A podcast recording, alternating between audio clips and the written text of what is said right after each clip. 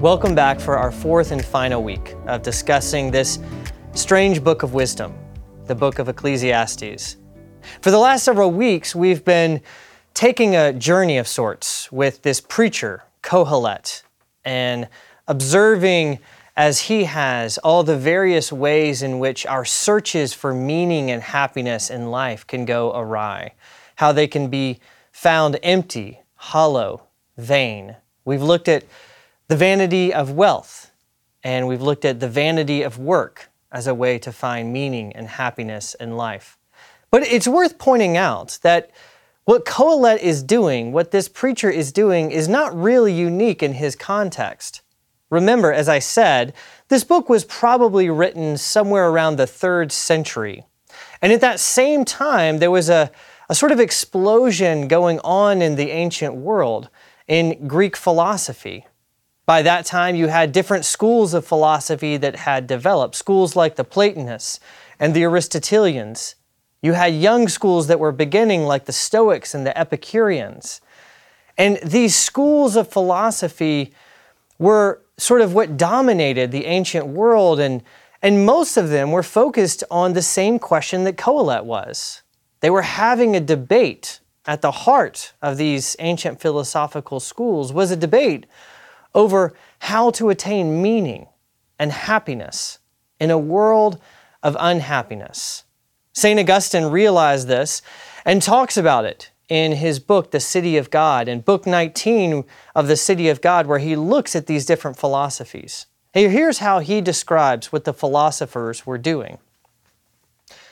The philosophers have devised a great multitude of different arguments concerning the supreme ends of good and evil.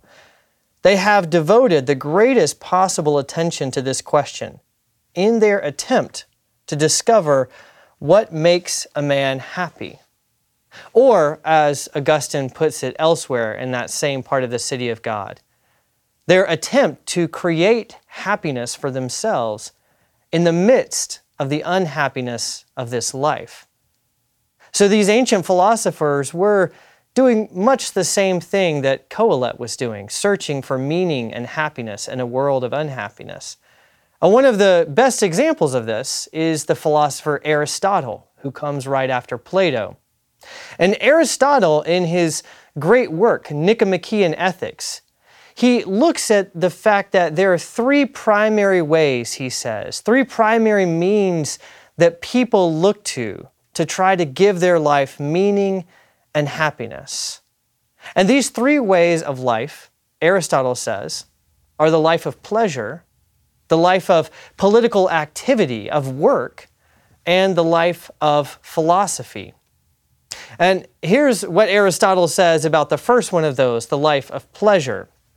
To judge from the lives that humans lead, most people, and people of the most vulgar type, seem to identify the good or happiness with pleasure which is the reason why they love the life of enjoyment. Now, like Kohelet, Aristotle thinks that this pursuit of pleasure, maybe through wealth or through pleasurable experiences, that ultimately this is vain. It can't really give true, lasting happiness. And he also says that those people who don't turn to a life of pleasure, those people who instead seek meaning and happiness through work, through political activity, through their expending their lives to try to build something great, something lasting, to build a name for themselves, to receive honor and acclaim through their work. Aristotle says that this too disappoints. This too cannot truly bring happiness. So, of those three different types of lives, the life of pleasure being one, the life of politics being one, Aristotle says both of those disappoint. The only way to find true meaning, the only way to secure real lasting happiness, he thinks, is through the life dedicated to philosophy, the life of wisdom, the life dedicated to philosophical contemplation. That alone, Aristotle says, brings true happiness. But that, that is where the preacher and Aristotle begin to differ. They both agree that wealth and work cannot bring happiness that we desire in a world of unhappiness. But where whereas Aristotle places great trust in philosophy and philosophical contemplation, Kohelet says that even wisdom itself ultimately disappoints. And that's what we're going to talk about tonight. We've talked about the vanity of wealth, we've talked about the vanity of work. And tonight, we're going to look at what Kohelet has to say about the vanity of wisdom. Now, to talk about the vanity of wisdom in a book of wisdom literature may seem like a very odd thing to do. After all, isn't Ecclesiastes supposed to be giving us wisdom? Isn't that the point of the whole book? How could the author of Ecclesiastes, or how could the preacher who's speaking in most of the book, how could he possibly think that wisdom in and of itself is vain? Now, it's true that Ecclesiastes can, and often does, praise wisdom and sees great benefit in it.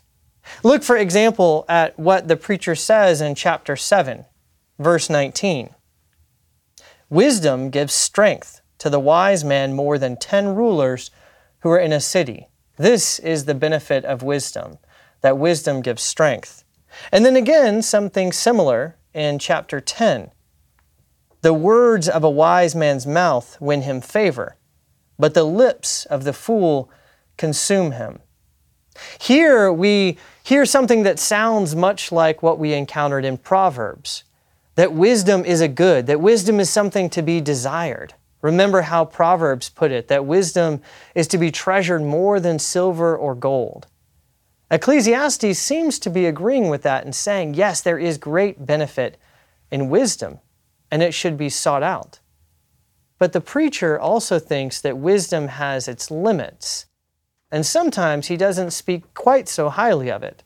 Look, for instance, at what he says in chapter 2 For of the wise, as of the fool, there is no enduring remembrance. How the wise dies just like the fool. So I hated life. All is vanity and a striving after the wind. And then look again in chapter 7. In my vain life I have seen everything. There is a righteous man who perishes in his righteousness, and there is a wicked man who prolongs his life in his evil doing. Be not overly righteous, and do not make yourself too wise. Why should you destroy yourself? Now, here, instead of hearing the praises of wisdom, we begin to hear the voice of despair, the voice of vanity. Why should you make yourself too wise? Why expend all this energy on the journey to become wise, on the search for wisdom. After all, will not both the wise and the foolish perish? And sometimes do not the wise suffer while the foolish prosper? Kohelet looks out on a world and he sees that in a world of suffering, in a world of unhappiness, that wisdom cannot finally bring the meaning and happiness that he seeks. And how can we reconcile this, though, with what we read in the book of Proverbs? That wisdom brings life and happiness. Well, to understand what Ecclesiastes is trying to teach us, to understand the wisdom that the preacher has to offer us, I think that it's very important to look at precisely why he thinks wisdom is vain and what kind of wisdom he's talking about here.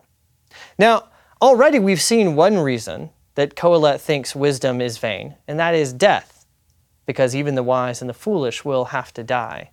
And so, why spend all of your life in this pursuit of something that cannot guarantee you immortality?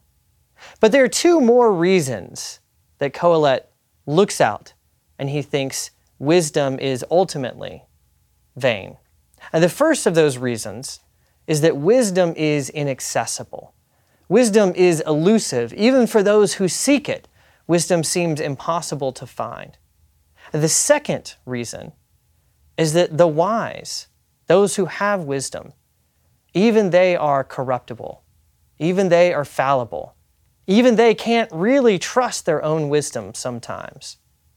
Let's look at these two in turn. First, I want to look at what he says about wisdom being inaccessible.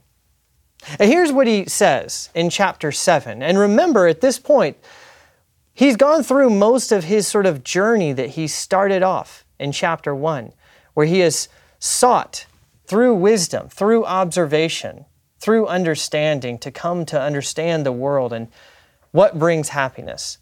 And here, look what he says in chapter 7. All this, all of this journey, all this I have tested by wisdom. I said, I will be wise, but it was far from me. That which has been is far off and deep, very deep. Who can find it out? This seems like a very odd comment for the preacher to make this far in his journey. How can he say that by wisdom he has searched all these things out, and yet that wisdom seems far from him, that it's inaccessible? What's going on here? Well, to understand that, we need to think about what the preacher means when he talks about wisdom. Does he mean the same thing that the book of Proverbs does when he says that all of these things he has tested by wisdom? Is this the same wisdom that begins in the fear of the Lord? And the answer to that question is no. Remember what I said in chapter 1, or in our first week, I mean, of studying the book of Ecclesiastes. How I drew attention to this phrase, under the sun, that occurs 30 different times throughout this book how it signals something about Kohelet, the preacher, his method in going about gaining wisdom. This preacher's wisdom, when he says, All of this I have tested by wisdom, it's not based on the fear of the Lord. It's not based on looking to the revelation of God.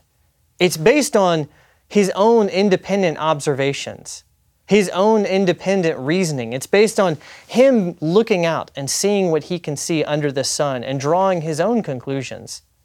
And in that way, what Kohelet's doing is actually very similar to the Greek philosophers. The Jewish scholar Michael Fox, who's done a lot of study on wisdom literature and Ecclesiastes in particular, he draws attention to this and how Kohelet, his method of gaining wisdom and knowledge is so similar to Greek philosophy. And here's what Michael Fox says We need not suppose that the author has read Greek philosophy or even heard about its particulars. He does, however, share the fundamental tenet of Greek philosophy the autonomy of individual reason. This is the belief that the individual can and should proceed toward truth by means of his own powers of perception and reason. The preacher has proceeded toward truth by means of his own power and reason.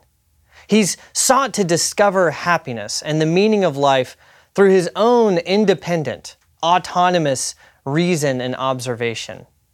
And it's this, this method, when he says, I have tested by wisdom, it's this independent, autonomous way of going about things that has not yielded for him the true wisdom or happiness or meaning that he has been seeking for. And therefore, in the long run, he's found wisdom, the true meaning of life, to be inaccessible for him. As long as he's gone about his pursuit under the sun, he cannot find it out. So that's one problem with wisdom. That's one reason that the preacher finds it to be vain. And the second reason is not just that wisdom is inaccessible, but that even those who become wise, the wise themselves, are corruptible. Look what he says in chapter 7, verse 7. Surely oppression drives the wise into madness, and a bribe corrupts the heart. And then look again what he says later in the chapter. Surely there is not a righteous man on earth who does good and never sins. Do not take to heart all the things that people say, lest you hear your servant cursing you. Your heart knows that many times you yourself have cursed others. So, Kohelet, he looks out and he not only sees a world that is opaque to him, difficult to understand, difficult to discover the true meaning, inaccessible. He also looks out and he sees a world where even those who are wise are corruptible. those who can be corrupted by bribes, those whose hearts betray them. And the pursuit of wisdom, then, is vain because the wise are prone to failure and to corruption. In Christian theology, this has often been described as the noetic effects of the fall or the noetic effects of sin. That sin has affected not only our hearts, but even our minds. And that sin has distorted the ways in which we think. And you can continue to see this today. Some of you probably participated in our summer book study where we read Alan Jacobs' book, How to Think. And in that book, Alan Jacobs, he agrees in many ways with the preacher. He agrees that our thinking, our ways of thinking, are often corrupted and faulty, that they can be corrupted by emotional responses, and that many times our ways of thinking are really much more due to unconscious prejudices or to tribal identities and groups that we belong to than they are through real trustworthy thinking. And this happens even for those who are wise or intelligent. So, what then does this have to teach us today? This lesson about the vanity of wisdom, that wisdom is inaccessible, and that even the wise are corruptible. Well, you might think this is very different than the world we live in today. We're not like those ancient Greeks. None of us are like Aristotle, going around thinking that we can provide real meaning and happiness to our life if we just dedicate ourselves to philosophy or philosophical contemplation. But I would actually suggest that this is not just an ancient problem, that we moderns, we too put significant trust and put a lot of hope in our own wisdom and powers of reasoning. Sure, we don't look to philosophy necessarily to give answers to the questions of happiness. But we do think that by the powers of our own reason and creativity, that we can achieve happiness, that we can build some sort of utopia. And you could see this if you look back at the people who are really responsible for creating the way that we think in the modern world. Take, for instance, two famous philosophers uh, who were and scientists who kind of created the modern way of thinking. The Englishman Francis Bacon, who's often credited with being the father of empiricism and the scientific method. Look at what he has to say about the power of reason. Now, human understanding is emancipated and come as it were of age whence there cannot but follow an improvement in man's estate and an enlargement of his power over nature. This new human understanding, Bacon thinks, that is brought about, brought about through the scientific method, through everything that we can learn from it. This brings about an improvement in our estates. This is what will bring us happiness. This is what will give us power over nature. And look at his contemporary, the Frenchman, the philosopher Rene Descartes, who, if Bacon is responsible for credit, being credited with the modern science, Descartes is the one who is responsible for being credited with modern rationalism. Now, look what Descartes says about the power of knowledge and reason. By knowing the force and actions of fire, water, air, the stars in the heavens, all these things we can discover through our observations. We could employ them to all the usages for which they are suitable, and thus make ourselves, as it were, masters and possessors of nature. Now, Bacon and Descartes were themselves both Christians. Francis Bacon was a devout Anglican and Rene Descartes was Catholic. But their twin philosophies Bacon's empiricism, looking to scientific method and observation and testing, and Rene Descartes' kind of skeptical rationalism. The effect of their methods was to make wisdom in the modern world, to make that we, the way that we think autonomous, freed from God, freed from the fear of the Lord, the need for revelation, to put, to make ourselves put trust in our own knowledge and power of our knowledge. As both of them say, it's through knowledge, through our own reason and our own abilities that we will be able to achieve mastery over nature, that we will be able to finally achieve happiness in a world of unhappiness.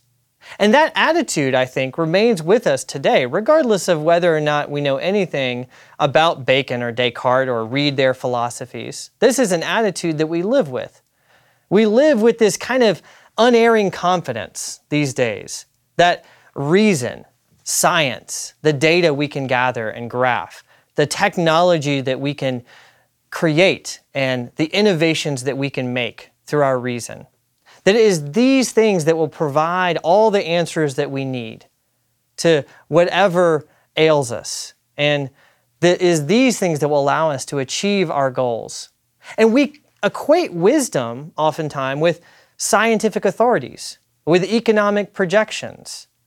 Uh, this tendency to look to the power of our own reason, the power that gives us to control society, and to try to bring about happiness in our lives. These things are good, but as Craig Gay, who came to Christ Church, as he notes in one of his books, it also starts to lend our lives the feeling of a kind of practical atheism. Because even if we do believe in God, the way that we go about most of our life, the way that we go about trying to secure meaning and happiness, is to depend on ourselves, on our own reason and ability, to trust in our own knowledge, to trust in our own wisdom. And therefore, that while we may believe in God, we live as if He is not really terribly relevant to our everyday lives. And I'm not just talking about the way that we live together as a society, it's also the way that we go about making decisions in daily lives. When we face questions like, well, how should I spend my money? Or what are the right choices for my child's education? Or what should I do with the time that I have in my retirement? These are the kind of questions that confront us every day. And all of these questions engage this more fundamental question of what gives us true meaning and true happiness? What is the good life? It's these same questions that Kohelet, the preacher, is trying to explore. To ask these kind of questions is to ask, where is wisdom? What is true happiness? And our tendency is to do exactly what the preacher did, what Kohelet did, to trust in the power of our own reasoning and observations, to trust in what we can observe under the sun. And that's why we need to read this book, because we need to learn the lesson that Ecclesiastes teaches us that the preacher had to learn through his own experience. We need to learn the lesson of humility. There's a great expression of humility in Proverbs chapter 3, the humility that characterizes true wisdom. Listen to what Proverbs says, chapter 3, verses 5 through 7. Trust in the Lord with all your heart, and do not lean on your own understanding. Be not wise in your own eyes. Fear the Lord and turn away from evil. Fear the Lord. This, Proverbs told us, this is the beginning of wisdom.